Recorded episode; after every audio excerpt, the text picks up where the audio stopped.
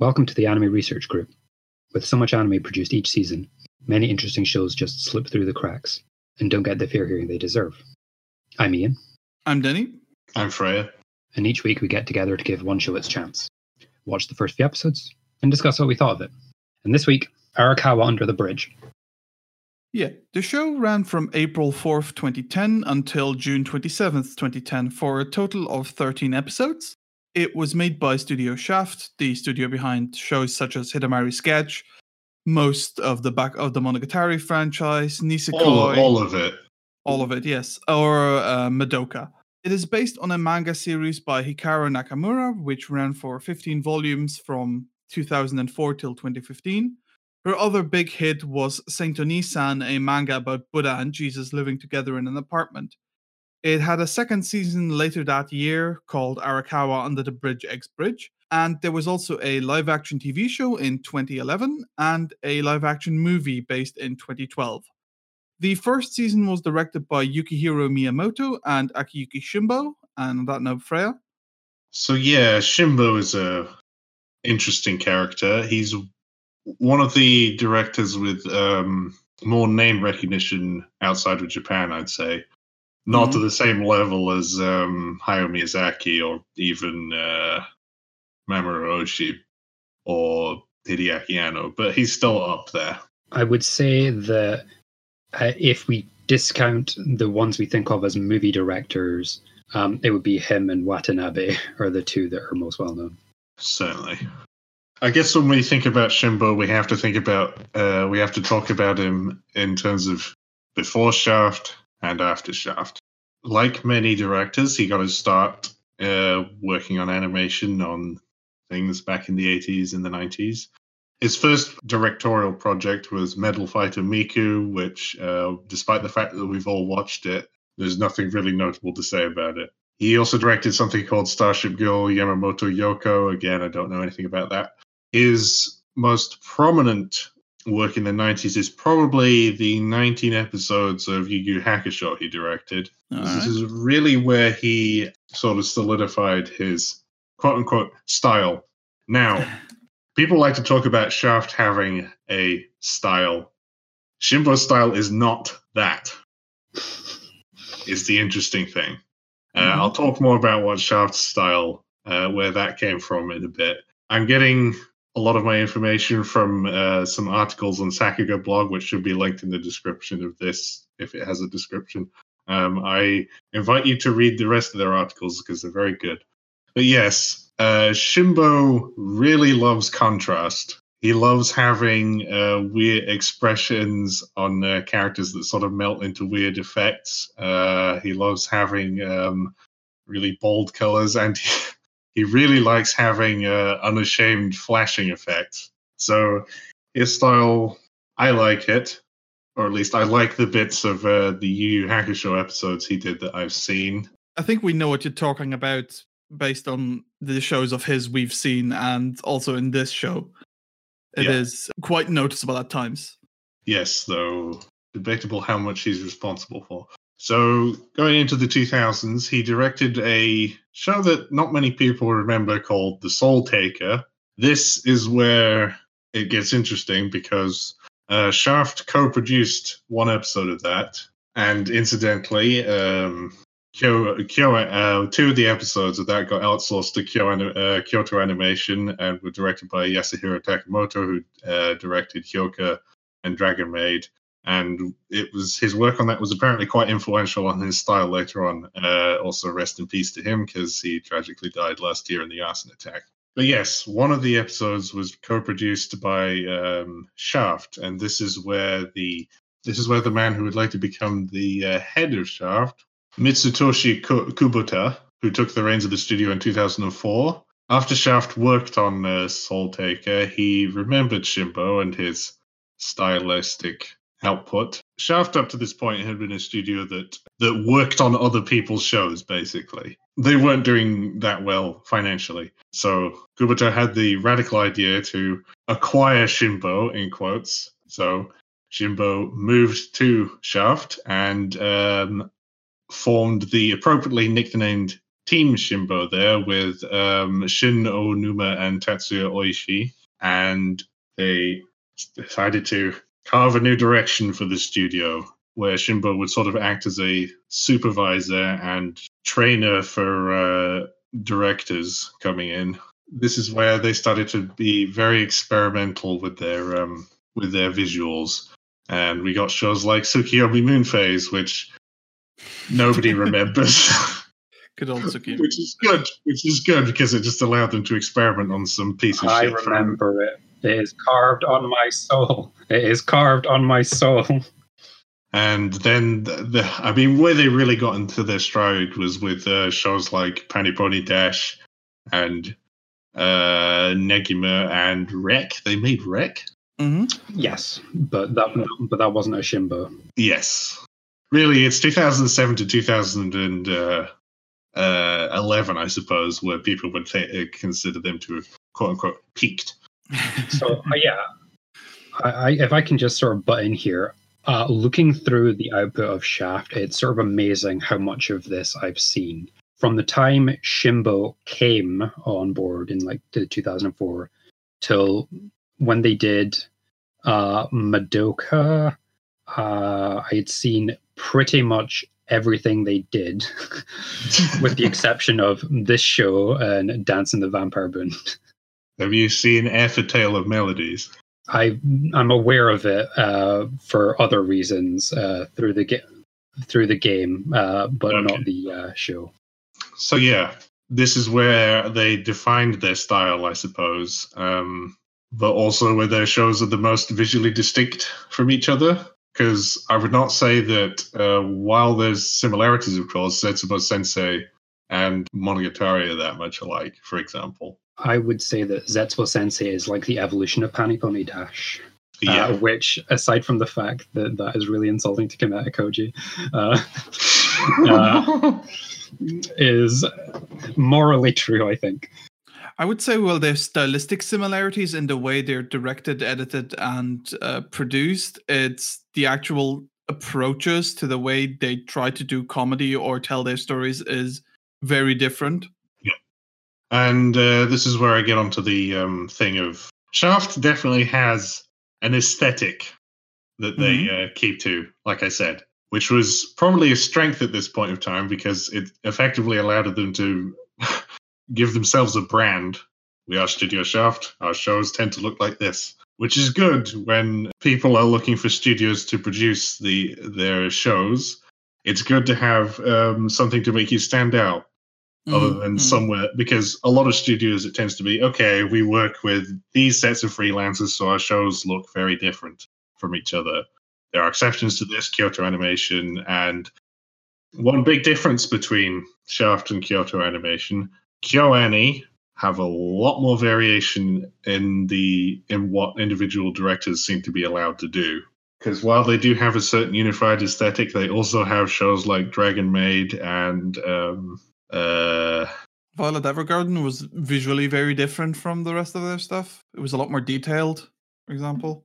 yeah but i you could still say that they have a quote unquote aesthetic almost because it feels like they're obligated to Yeah, I, th- I think you've put it correctly. It's just a much easier way to sell your product to any company with a clearly defined style, even though it might get you typecast as so. These are the sh- kind of shows we used to produce, and th- this style works really well with it. yeah So here's a whole bunch of things that are very similar tonally. So we're just going to hand them to you because you've done a good job on Monogatari. So we're going to hand a lot of shows that it's funny you say monogatari because i was going to say excluding monogatari uh, before madoka they're mostly making screwball comedies mm, So onto the thing of where the shaft style came from. A lot of people think it comes from uh, Shimbo.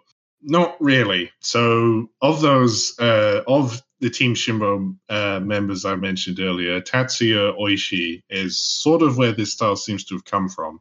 Um, so he had worked with Shimbo on a lot of his. Uh, they had worked together on a lot of shows in the '90s, so he was a natural fit for uh, for this loose team of people. And in this period from 2007 to 2009, he sort of became their uh, opening director, as it were. So he's made a lot of their more iconic openings, like the first uh, Sayonara Sensei, um, uh, all of the Hidamari sketch openings, I think, which are fondly remembered by some people at least. This is where his repertoire of imagery sort of um, came to define Shaft's later output. So mixing uh, a lot of different types of uh, a lot of different mediums, like putting live action and uh, manga stuff in uh, into uh, their shows, uh, having odd transitions and very inventive typography to the point that he even got credited as typography director on a bunch of their shows. I mean, they do tend to have a lot of text in in pretty much everything they do, and very striking use of color. So yeah, he went on to direct a lot of the most important episodes of um, Zetsubou Sensei and uh, sketch and all of those, and eventually got put in charge with Shimbo, of course, of Bakemonogatari. And then he got stuck making the uh, Kizumonogatari movies for seven years and hasn't done anything since that. Um, so it's very interesting to compare those movies, which came out in 2016, to Shaft's output since Bakemonogatari finished because it's like a hyper version of all of his uh, stylistic stuff. And I really want to do it on this podcast just to see what you two uh, think of it. I think okay. it would give us a lot to talk about. So since then, Shaft's aesthetic has sort of become a watered down version of a lot of his quirks, I suppose, which is kind of unfortunate because it's not allowed a lot of their uh, junior directors to really carve out their own style. There are exceptions to this. Um, Mamoru Hatakeyama, the who left Shaft, directed uh, Showa Genroku Rakugo Shinju and um, the very popular Kaguya-sama Love is War recently, and he well left and has managed to carve an identity for himself. Uh, Yukihiro Miyamoto, here's where I get onto the person who um, co-directed this, uh, really loves playing around with um, different art styles, even more so than the others, seemingly. I can't. I couldn't find much on him individually, other than that he's very well connected. Uh, so he helped get in a certain animation production team uh, to work on Madoka with them, and uh, he was very heavily involved in the latest seasons of uh, Zetsubou Sensei. But I couldn't find much about him outside of that. Actually, I think he directed the the Fate show that I made without Shimbo's input. So there you go. Anyway, back to Shimbo. He's just from looking at the anime Shaft has produced since he came on, he's basically credited on every single one. Yes. And since 2012 or so, he's been credited as chief on most of them. There's only yeah. two on the list, including one that's still upcoming where he's not credited at all. One being mm-hmm. the new Madoka side story, and then uh, an upcoming multi- mixed media franchise called Assault Lily Bouquet. Yeah. So his role at Shaft basically became the guy who supervises new directors and sort of gets put in charge of projects in terms of overall creative vision, at least to some extent, but doesn't do any of the like actual uh, execution on an episode by episode basis, if that makes sense. So he gets mm-hmm. involved in some of the writing, he gets involved in some of the overall uh, creative vision, as I said, and he does do storyboarding um, under pseudonyms, or at least he did around the time Madoka came out. It seems like he's stopped doing that since then. Um, so I've talked about Shimbo in comparison to Igarashi uh, in our Star Driver episode, and I was probably a bit unfair to him because I sort of said that he put his name on everything while not actually doing stuff. But it's very difficult to tell how involved he is in things, partly because he uses those pseudonyms, and partly just because he does get credited as chief director for everything. So it's almost certainly the case with more modern Shaft stuff that he is involved somewhat. Uh, and he's also the person who does all the interviews. And March like March comes in like a lion is an odd case because he was it was like a thing from the mangaka that she specifically wanted Shaft and him to make it, but it also doesn't seem like he was that heavily involved in the actual show. It doesn't feel like I, I wouldn't have immediately said, "Oh, this is a Studio Shaft style show," just based while watch when I was watching it. They were definitely trying to go for a different aesthetic. But I, I, I can definitely tell it's a Shaft show just from the editing.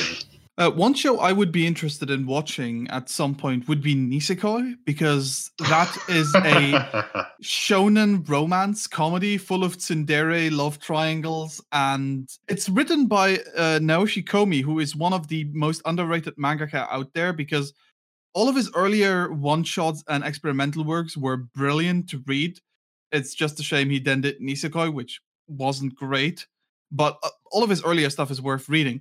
However, as a Shaft show, it just feels so tonally inconsistent with ev- with the majority of other stuff they do.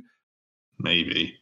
Also, while we're here, uh, because nobody remembers Natsuno Arashi, and Ian's going to kill me if I don't mention it, they also made Natsuno Arashi, which is a show that people who like Shaft should watch.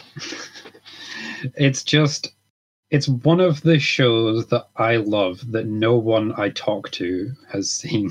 Except me. I've seen it. Uh, yeah, um, it's okay. it's pretty good. I, and the reason I the reason I love it so much is just for the opening episode, which is one of my favorite uses of time travel in any. Oh yeah, that is good. Modern Shaft is kind of well, it's unfortunate. Uh, since 2017, they've had a large exodus of uh, animators and directors, which in some sense is a good thing because those people can go elsewhere and maybe define their uh, style a bit more. But it does mean that their shows have suffered quite a bit. And to be honest, from what people in the industry say, they've always been very bad. They've always had problems with um, time scheduling on their shows. I think a very good example of this is uh, back in Monogatari, uh, which, as much as I love it, one of the episodes first aired with um, placeholder uh, scenes in it, and the final three episodes, I think, it didn't broadcast for with the rest of it, and came out months later on the internet. Not the best studio environment in that sense. Who knows though? Maybe with all these people leaving, Shimbo will uh, get more involved as a director again. Who knows? Who knows? Anyway, now that I've rambled about Shaft for ages, uh, do you two have anything to say before I talk about the non-Shaft staff members for this? Uh, just that, like, thankfully we've done this, and now so whenever we refer to Shaft in the future, we can just point people to this episode. uh, Where you should uh, read the articles that I talked about instead of listening to what I say. Um, I mean, the only things I have to say about Shaft is just want to point out uh, director of Ghost Hound also made REC, one of the early Shaft shows. The author of Sayonara Zetsubou Sensei has currently a new uh, Koji Kumeta, as Ian has already pointed out, currently has a new anime running that's worth checking out. At least if you enjoyed the other show. And other than that, I don't like Monogatari. Just just seeding it for the future for whenever we watch it. I really don't like it. And now moving on to the other people. Our series composer is Deko Akao, who is another case of um, pretty much mostly done adaptational work and not originals. I feel sorry that she's been stuck like that, but it is what it is. So she's done a lot of adaptations, so I'm going to try and pick out stuff that's more relevant to us at least. She wrote After the Rain a few years ago. She wrote both seasons of Amanchu, I think. You guys remember Do You Love Your uh, Mum, etc. show? Yeah, she did series composition for that. Also Flying Witch, which was decent. Yeah, Uh, a lot of slice of life in here. Uh, and My Roommate is a Cat. Most relevant, mostly to Ian, though also to the other two of us, I guess. Uh, she did series composition for Mysterious Girlfriend X. one of my favorite manga, period. And they had a really good adaptation. And then for music, we have actually talked about this guy before, but not in an episode that we uploaded. Um, so this is Masaru Yokoyama who did the music for Rolling Girls. Um, Ian, what did you think of the music in Joshiraku? I, I don't really remember anymore. It was fine. Okay, Denny, what did you think of the music in Iron Blooded Orphans? it was one of the best things about the show. Okay, and the music in Mayoiga is one of the like things that's like unironically good about it. Um, And in terms of uh, other stuff, I think a lot of people like Your Lie in April, so people would recognize his music from that. yes. Also, he did the music for Occultic Nine, and it was one of the better things about that again. Okay, I'm done. My voice is dying. Before we move on to the episode, just one question. Should we also point out that Shimbo directed a bunch of hentai? Oh, I somehow forgot about that despite writing it down. Yes, Shimbo directed five hentai in the early 2000s, which is very interesting because his final one, I can't believe I forgot to say this because it was like one of the things I was going to like focus on before starting. Oh well. Uh, yes, Shimbo directed five hentai in the early 2000s. We've all got to make a living somehow. Yeah. I mean, he probably did it uh, willingly, uh, but it makes it very interesting because his final project before joining Shaft is the series of OVAs called Le Portrait de Petit Cosette. Now, some of the themes of that show are probably responding to the fact that he directed hentai for a few years. That series of OVAs is very interesting. I think you've just colored my view of that forever. Yeah. But it's definitely interesting, and maybe we should watch it again and talk about it on this. God, the content warnings for that are going to be. Gotta watch the five hentai to see how much this is influenced. No, we're not watching the five hentai. Yeah, I, I, I, I, I definitely think we should add uh, Cosette to the list. And I think with that, we can finally move on to Arakawa under the bridge. Sorry. That's fine. That's fine. This episode is going to be long, but it's going to be worth it because uh, I I'm thinking we're going to say less about the episodes than we've been doing uh, so far. Yeah, and I have to do all Um, the work anyway, so. And part part of the reason I wanted to watch uh, this show was basically because, well, as I said, and I didn't realize until now, it's one of the Shaft shows that came up while I was like at peak anime watching that I somehow didn't watch, and I think it's probably obvious to Freya just how much my watching of Shaft has colored my view of anime. like, there's Shaft, and then there's Chiaki J. Konaka. Yes. and, and, and they're battling inside of me. Well, specifically, it's the Zetsubo Sensei Hidamari sketch and Natsuno Arashi era of Shaft. Uh, deferring to the length of time that this episode is going to be, I'm going to say very little about the voice cast, other than to say like maybe one or two things that they were in, and to point out that this might be some of the most prolific and well-known uh, seiyuu that we've had, just like across the board. Also, very regular Shaft collaborators. I, I, it's weird because the way the episodes are structured is we've got like lots of like eh, they cut them up into sort of sub episodes that seem to correspond to where the tra- the chapter breaks are in the manga. So although we're going to do three episodes, uh, in terms of the manga, we're covering about twenty four chapters. Yeah, each episode is essentially five to ten, ch- like five or six chapters. It's interesting because Sangatsu also included the chapter breaks literally in their episodes. Hmm. Which is one of the things I did actually like about that show, but never mind.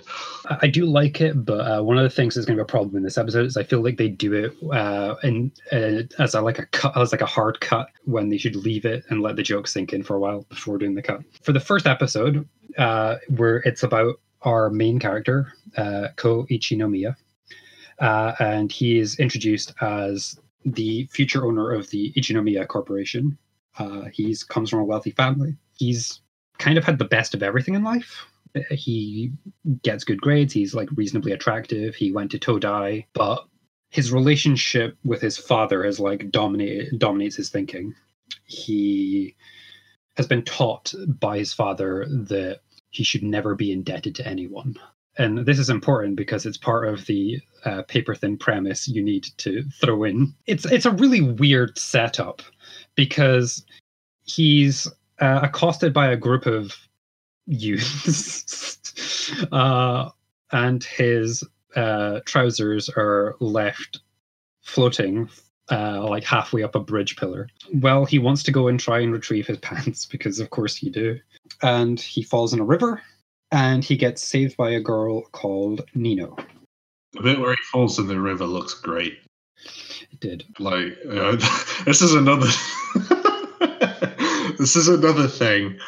I don't know if it's Shinbo, but Shaft really like having um, underwater scenes, um, and they usually do them pretty well. I mean, Daddy, you probably remember all the like scenes where I've forgotten his name. Ray is uh, just underwater in his own head, and Yeah, uh, yeah, Sangatsu, yeah.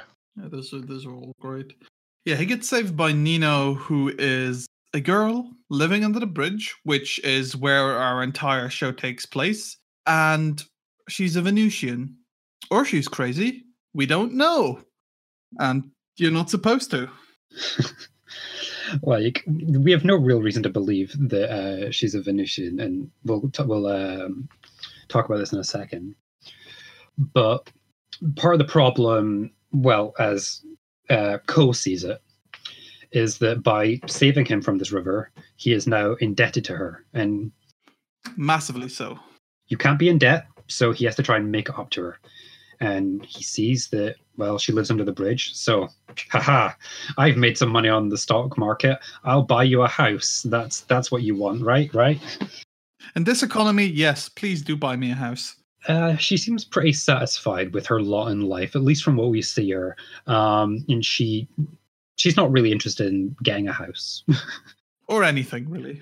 And the fact that she doesn't really want anything causes him to be uh to have an asthma attack because oh shit i'm indebted. I can't pay you back. Oh god oh god oh god oh god. He can't pay her back uh, until she mentions that there's really only one thing she wants, which is to experience love.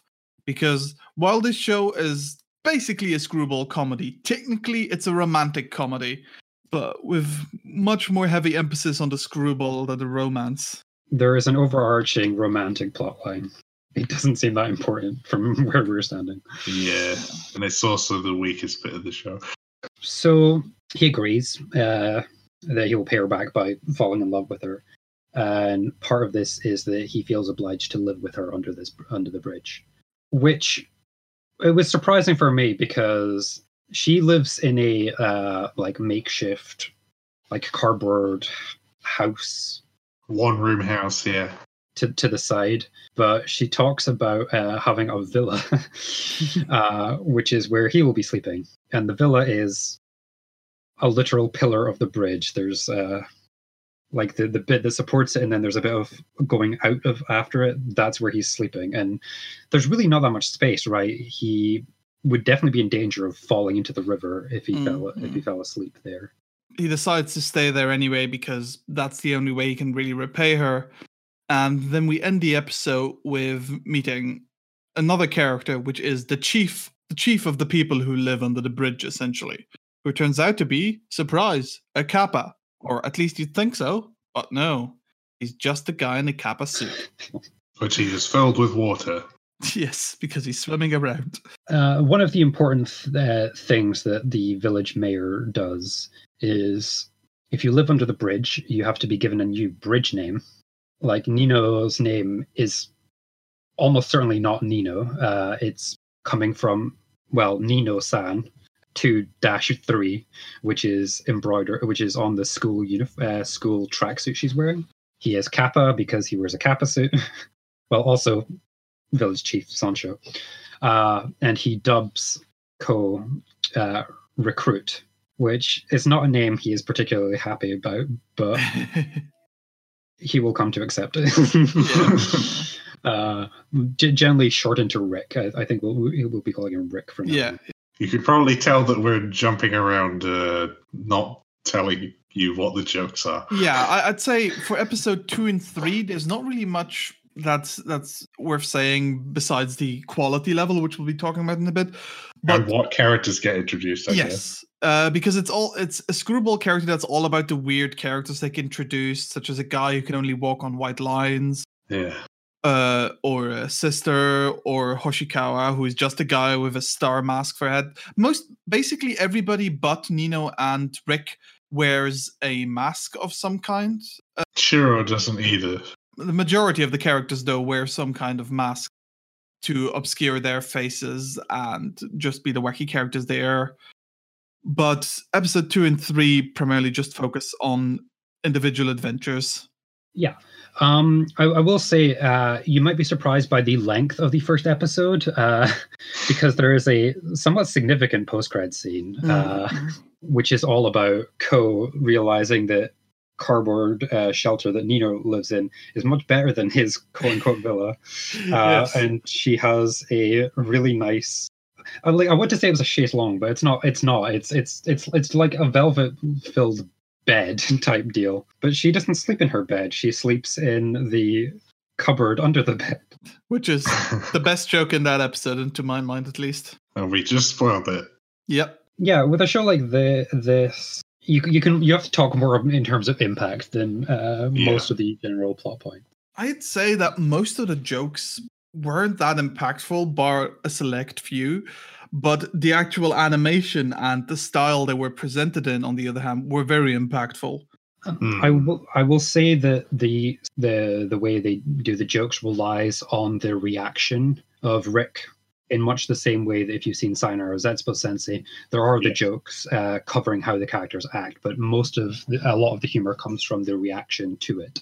This is yet another Shaft show where Kamiya Hiroshi is playing a sort of tsukkomi straight man who's and who has rambling monologues ab- uh, about his reactions to the weird people he meets. At least Araragi gets to be the boke a lot of the time too. So REC slash Ko uh, is voiced by Hiroshi Kamiya, uh, who is uh, Nozomu Itoshiki, the eponymous Zetsubou Sensei, and Araragi in the Monogatari series. Noted pedophile. What? Noted, noted, redeem, noted reformed pedophile. Araragi, not the voice actor. I was waiting to say, like, I had not heard, I had not heard about this uh, when I was doing my research for the show. Yeah, you might also know him as Shinji Matou in Fate or Akashi in Kuroko, or a ton of other things. But to keep the the uh, the theme going, Shinobu, who is, I mean, it would be wrong to call her a member of Araragi's harem because she's not. Um, She's a- There's much more to her character than that. she's more like the foil Also, the show really doesn't have a harem, but that's beside the point. Yes, I, I mean, uh, but she's more like his foil in the like supernatural realm uh, as the vampire. Yes. This is uh, voiced by Maya Sakamoto, who is Nino, And lots of other stuff too.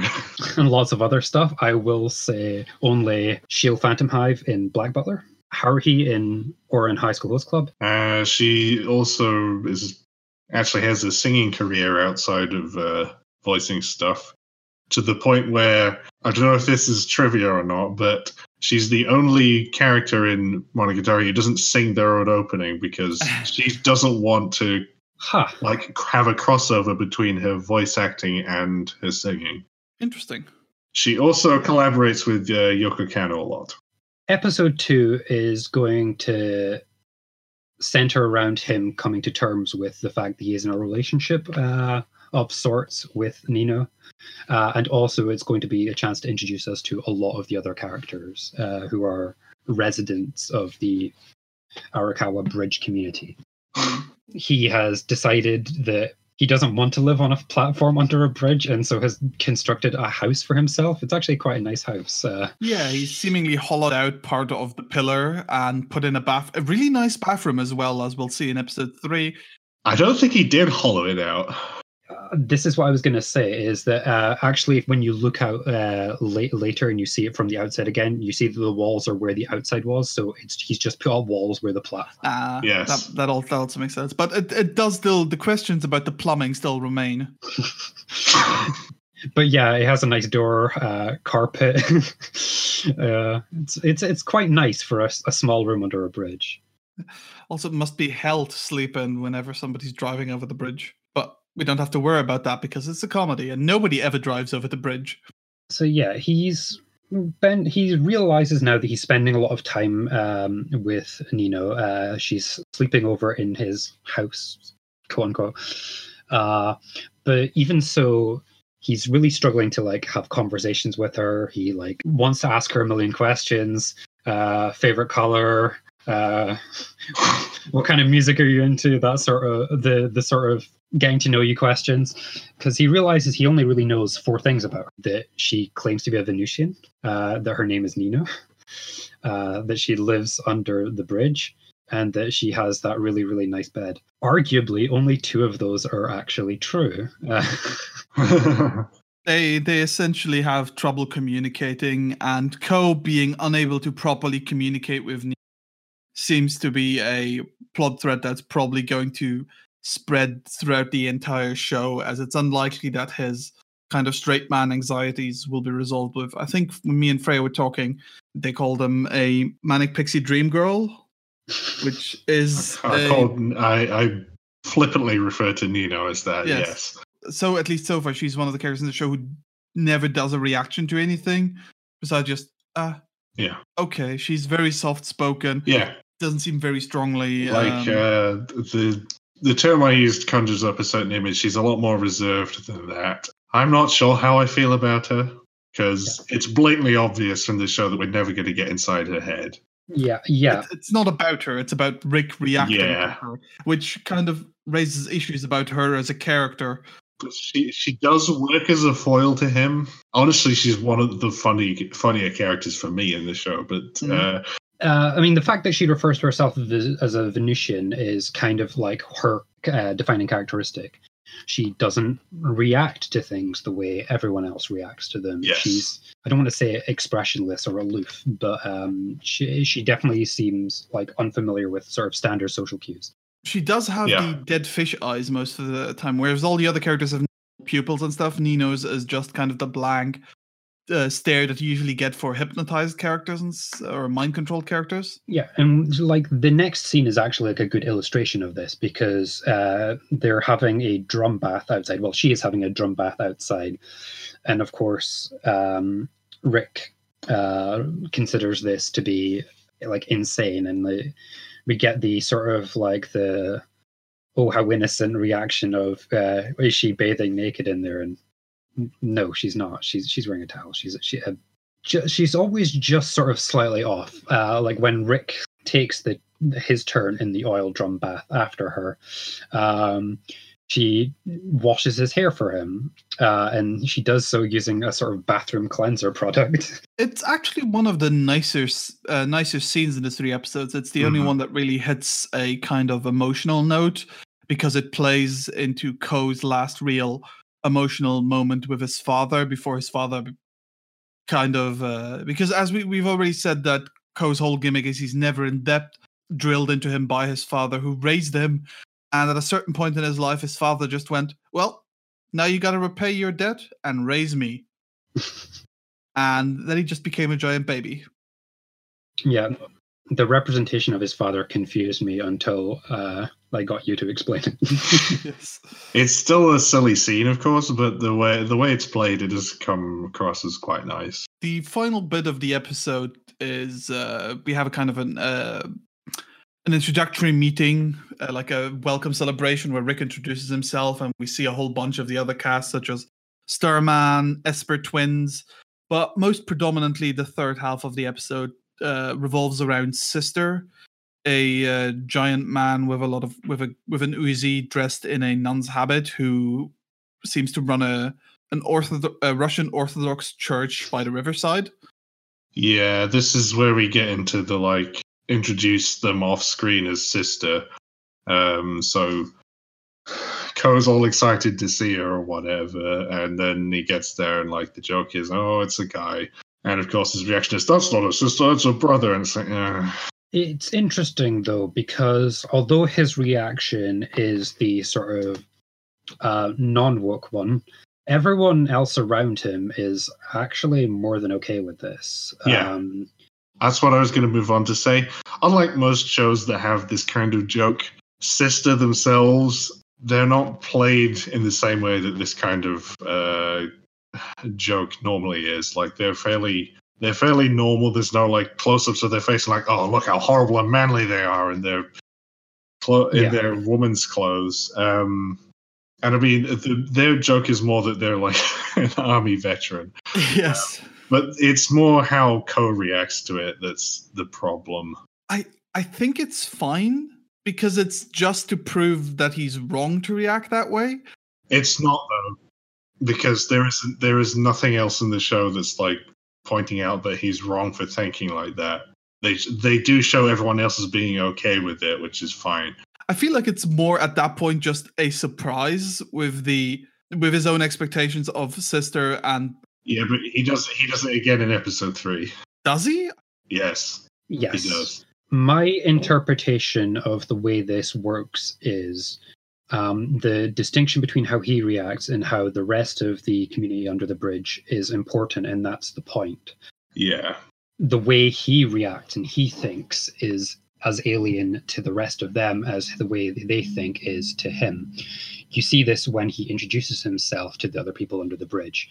Uh, first of all, he tries to like pass off his status as the heir to the Ichinomiya Corporation, and then uh, village chief dude is just like we get this sort of like the boke tsukkomi deal between the two of them. Uh, and he just sort of like calls him out, just like, no, uh, you haven't accepted your your true nature as REC. I mean, this is kind of the thing of where we have to like suss out if the show is laughing at these people for being weird or just laughing with them. Yes. Um, Yeah. And that's not really clear. Uh, these three Yeah. episodes in. I I personally would tend more towards they they're laughing with them because uh, rather than at them because well while they're all crazy cookie characters, none of them are really represented as bad people in any way, shape, or form. If anything, Ko is generally represented as the annoying, uh, obnoxious character. So if I can stop you Hmm. here and push us on to episode three for a second. The way episode three works is the main uh, like conflict, if you want, is uh, him butting up against uh, Hoshi, uh, who is a man wearing a star on his head. Uh, very briefly, I, I will just say uh, this is probably one of the most famous voice actors, uh, Tomokazu Sugita, uh, who is Joseph Joestar, who is Kyon, uh, who is uh, Gintoki, etc. Um, and lots of other people, yes. this guy is probably the closest thing to an antagonist we've seen uh, in the Yes. show, uh, in that he is portrayed as like a rival for the affections of Nino, uh, even though the two of them uh, don't seem to have had any like real relationship. He's gonna drag uh, Ko into the uh, the confessional in the church and basically using sister as a lie detector. Mhm. Uh, Because apparently Uh, they can tell lies.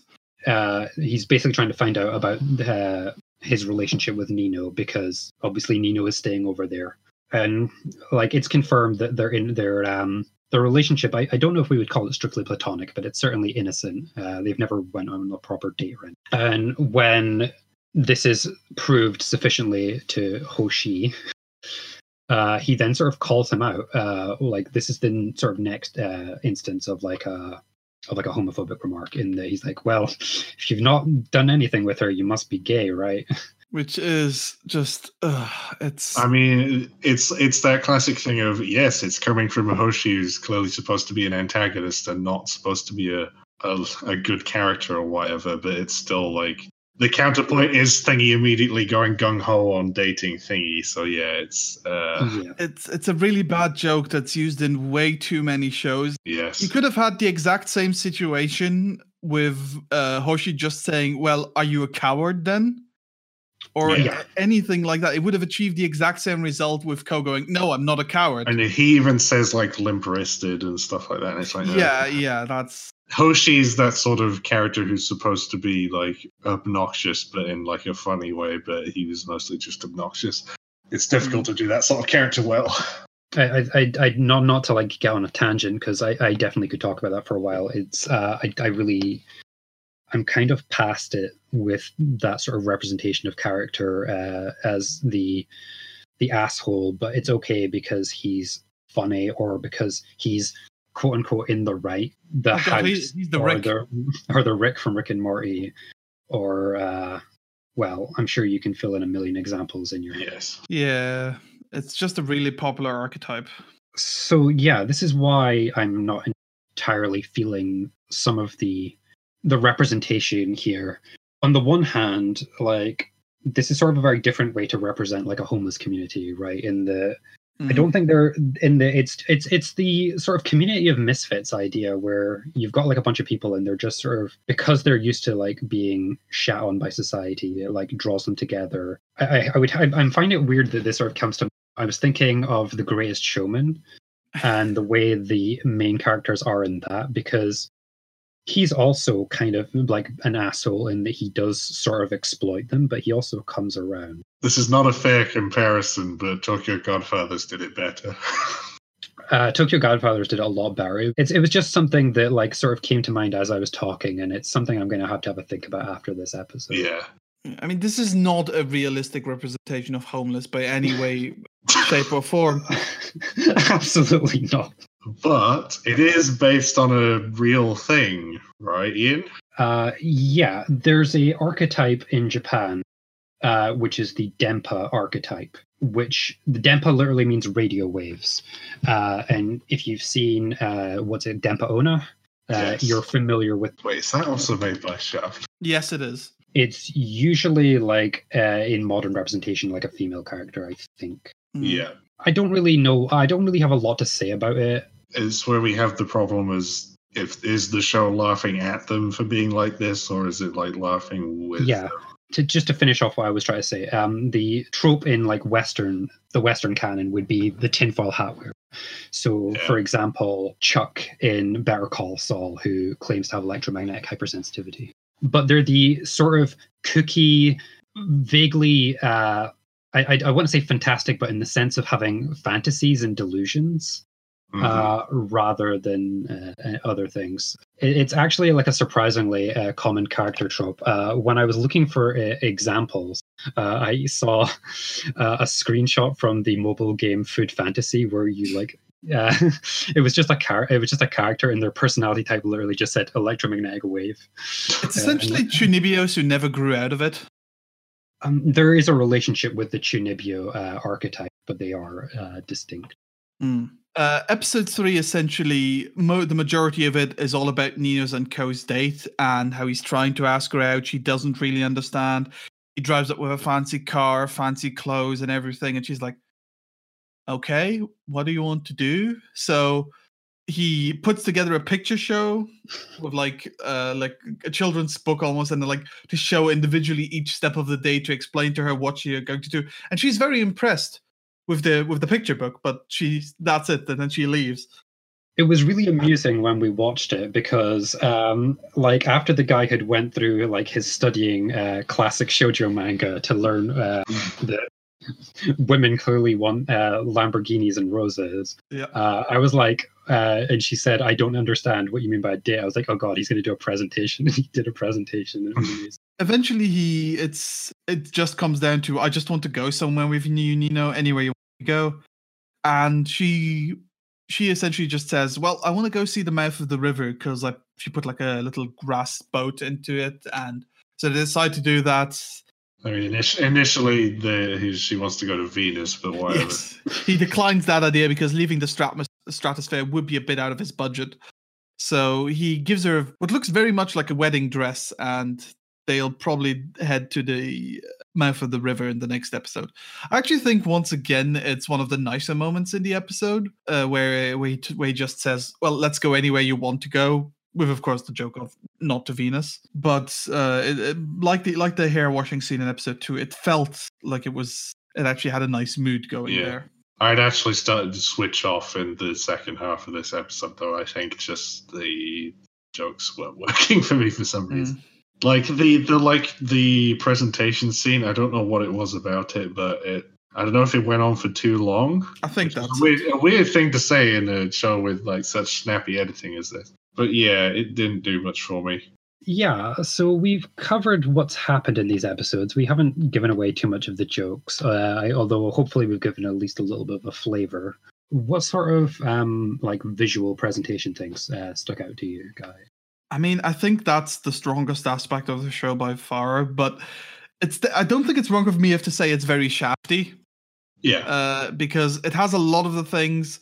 It's it's the shaft style. It's lot lots of walls of text everywhere at, at certain points of time. His tie has a lot of text on it. S- uh, switching between art styles, uh, switching between color palettes a lot. Um, There's the uh, different framing uh, aspect ratios depending on what the mood of the scene is. lots of close-ups on people's eyes. Um, a lot of rapid cut editing when they're surprised by something of somewhat unrelated shots a lot of uh, eye close-ups as well, which I have found to be a recurring thing in. Uh, it works better in Monogatari.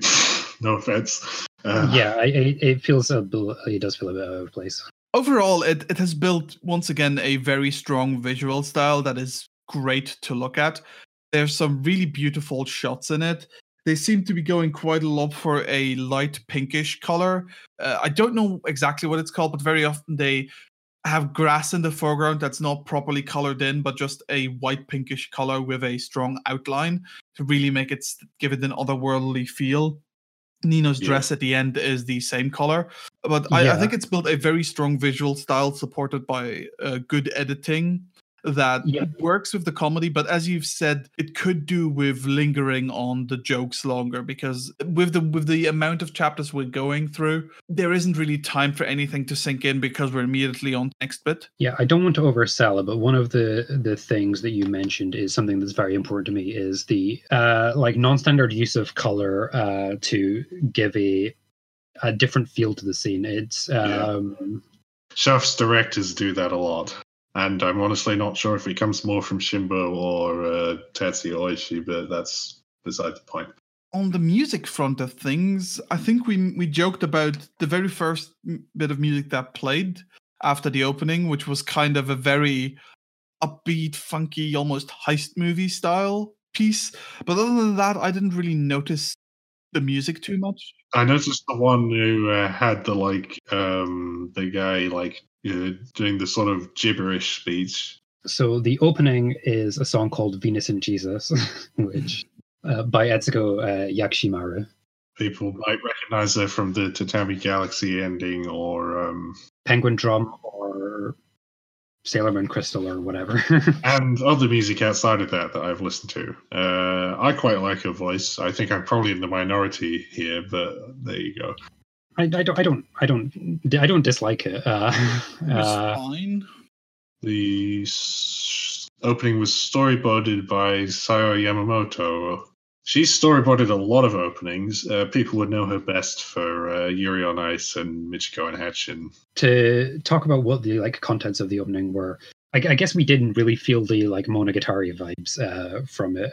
Uh, I did a little bit. In terms of color palette, definitely. It's quite interesting because in one of those sort of scenes that uh, obey like cartoon logic, there's kind of a thread going from it of uh, Nino acting and REC, REC reacting to what she does. So like we see her get on a plane, and the plane is uh, is seat number two three, and then it's coming out like over the sky, and then at some point she just uh, and then at some point she just sort of like dives from it into the into the river and then he opens the door and she's swimming with a bunch of really realistic looking fish uh, which they've decided to incorporate.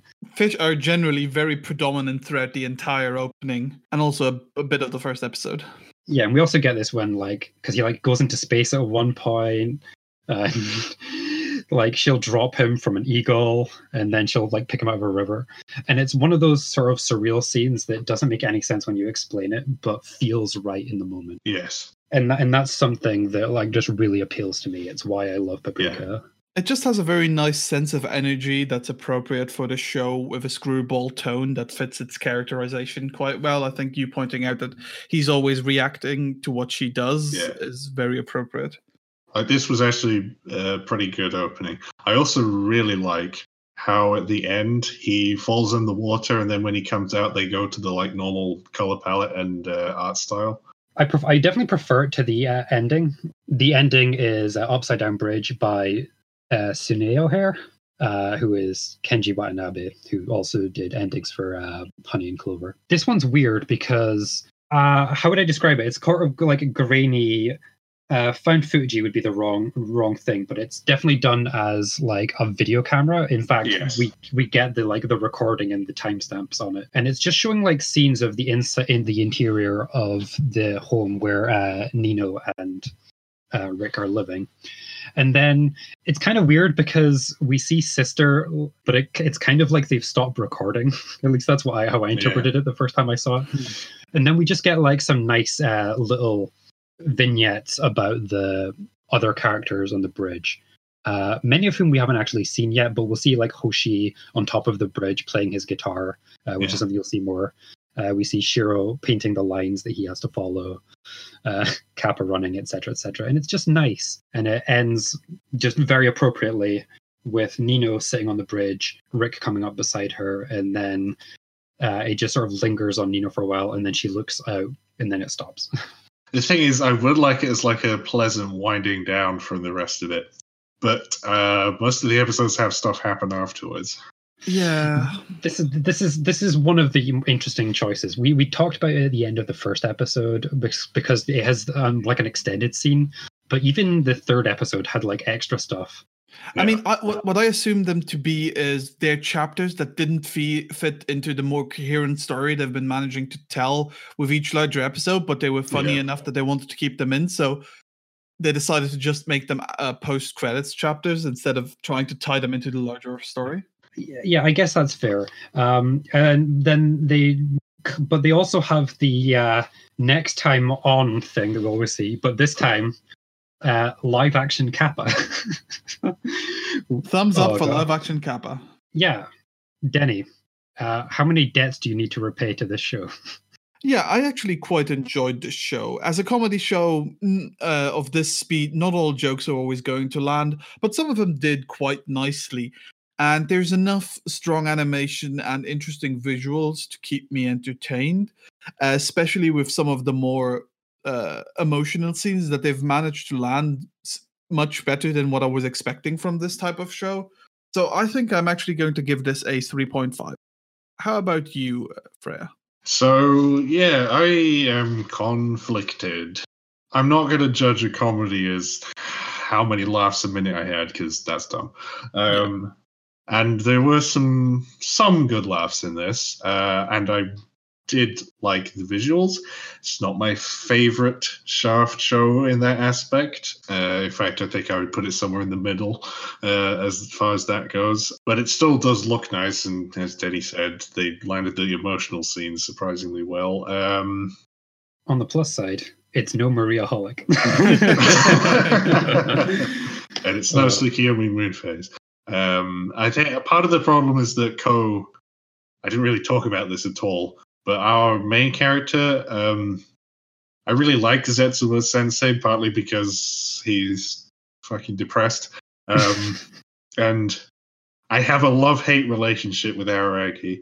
yeah, this guy is very much like a B tier Araragi. yes, he's not even as attractive. While I find Nino quite funny, I feel like I would get bored of her. And also, I definitely got bored during the third episode. And the like handling of uh, is it being mean spirited towards these people or not? I'm like on the middle of. But I did enjoy myself, so three. Um, for me, I have three and a half debts to repay, I think. You've kind of covered most of the things I would say between the pair of you. The only thing is that because I have a very clear idea about how good Sayonara Zetsubou Sensei is, uh, I I know that this isn't a four. Yes. and I think I think this is it. It's it's it's good. I mean, I, I actually kind of do want to watch more of it. I, I wasn't unhappy with it. I, I get my the the shaft goodness that Yeah. I didn't realize had inflicted it uh, had affected my anime development so much prior to this episode. That's the thing. I gave it a three, but I probably would watch more of it to be honest. So, verdict is rendered. Do we have any additional trivia? Yeah, I actually have three pieces uh, of trivia for this episode. One, Ko's voice actor, Hiroshi Kamiya, is married in real life to the manga's creator, Hikaru Nakamura. Nepot- uh, not nep- nepotism, yeah. nepotism. Two, Hikaru Nakamura is also the name of top chess grandmasters. and three, Arakawa Under the Bridge, more specifically the second season, is also the origin of the I see you two are a man of culture meme. Which, as I said, I have used as recently as yesterday. Uh, so, Uh, I don't normally do this, but I guess I am this week. Denny, what show have you got for us? Next week, we'll be watching our first Studio Dean show, namely Get Backers from 2003. Ah,